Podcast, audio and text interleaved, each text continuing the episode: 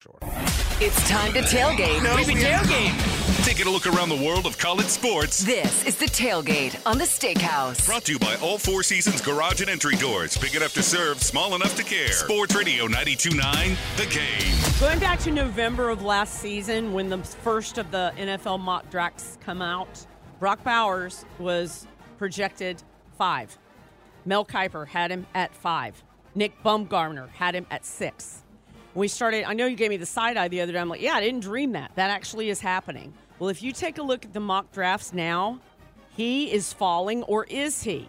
CBS Sports' Tom Fornelli has him at 10 going to the Jets. Matt Miller of ESPN, 14 to the Saints. Shout out Todd Graffanini, who sent that to you and I a couple of weeks ago. The Colts getting him at 15, Seattle at 16, Bengals at 18. He's so the not more gonna be there at 18. Can you imagine? At 16. I mean, did they watch Brock Bowers as a freshman was maybe their best player on their national title team as a freshman? Have you watched this guy block? Do you understand that he is all about football? Like that's all he lives and breathes. Saturday Down South is intimating that this could be a Kyle Pitts kind of trickle down Backlash. effect. Yeah, backlash, right? Of don't take a tight end so high. I don't care if he is a unicorn player, which y'all talked about with Kyle Pitts. Um, or is it that he was a little banged up? Or is it just basically a need? I will be shocked if he's sitting there at seven and the Titans don't take him, as he already said he wanted to go to the Titans. Do you think that's too far fetched? No, not at all. I think I think Brock Bowers is as close to a sure thing as I've ever seen in the NFL draft. Right, I think he is right. close. Now, I just pulled. You know, I'm just r- grabbing random mock Yeah. drafts. Mhm. I got him here at five, going to the Chargers. Um, you know, and then uh, I, I think the Jets would be crazy to pass on him. Have Aaron Rodgers have a rookie tight end of his talent if the Jets are all in. But I, I, understand they are saying, you know, tight end, you can't take him at that spot. They haven't watched Brock Bowers in college. He is, again, in, in my humble opinion, where I get this microphone, as close to a sure thing as I've seen. And you can't say that about any quarterback. How do I know that about the quarterbacks?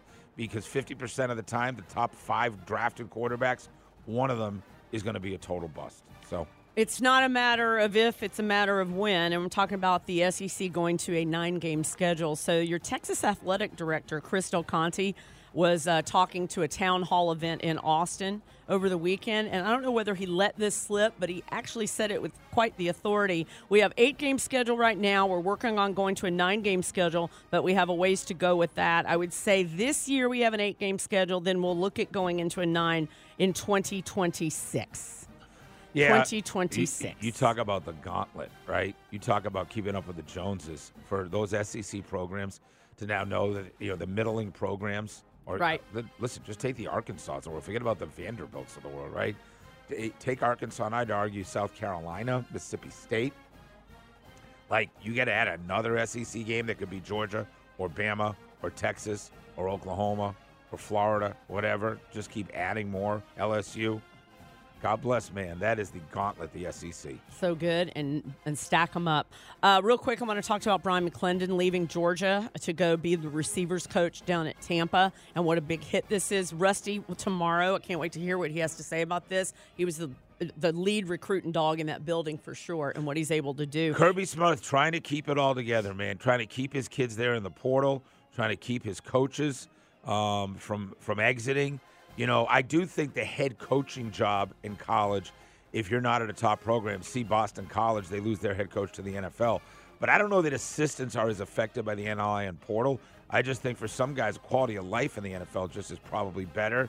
And at some point, you got to scratch that itch of being in the league, and that's what Bryan McClendon did. In He was making seven hundred and five thousand at Georgia, so good for him. If that's what you want to do. I quickly want to get to this because this was kind of a cool story for you and I when we met Amir Abdur Rahim, who was at Kennesaw State, and really was our bright spot when it came to the tournament. If you'll remember, y'all will remember, he came in, and then soon enough after, he got recruited to go to South Florida to coach. Yeah, he was uh, co-host a few times, and he's incredibly engaging. Mm-hmm. Um, he he told us in the break about the Cal job that they had reached out to him. He's like, "I'm not going anywhere," and I was like, "Sandra, remember how he said he's not going anywhere?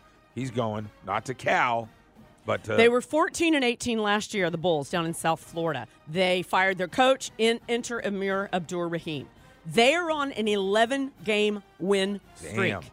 They are 19 and 5 overall. They lead the uh, American Athletic Conference. They're 12 and 1 in conference. Jeez and Louise. absolutely um, I only That's Mem- of that's that's Memphis Girl, conference, I'm telling you. So my friend JP Peterson from Tampa, which we have him on a Peterson. lot, he was at the game on Saturday, standing room only, sold out, energetic. That was their 11th win in a row. So you want to talk about does can a, ta- a coach make a difference? One thousand percent.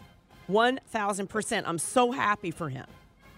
That is uh, impressive to say the least, right? Yeah. So do you want me to bring up Georgia and Georgia Tech? So Georgia loses to Florida 88-82 on Saturday.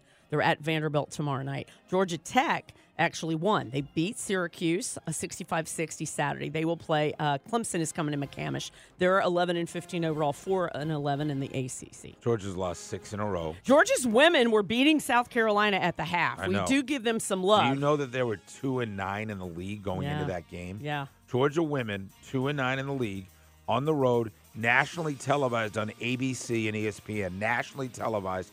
I turn it on. I'm like, Georgia's up by nine in the third quarter. 35 28 was the halftime score. They eventually lose to South Carolina, which is now 25 and oh. 0. By the way, you bring Wow. up a great point about what a coach can do. Brian Gosh. Brian Gregory is the guy he replaced. Remember Brian Gregory, who got pushed out before Josh Pastner, At and he got pushed Tech, out. yeah. So totally different deal at South. Florida. We should get him on, it, it we just because he's just such a great, great guy. Twelve and one in the league. So, by the way, Damn. don't get comfortable down in South Florida in Tampa. When if he's able You're to turn that program right there, Uh, hello ACC, hello SEC, and uh, Georgia, uh, the SEC. By the way, Joe Lunardi has nine teams in from the SEC.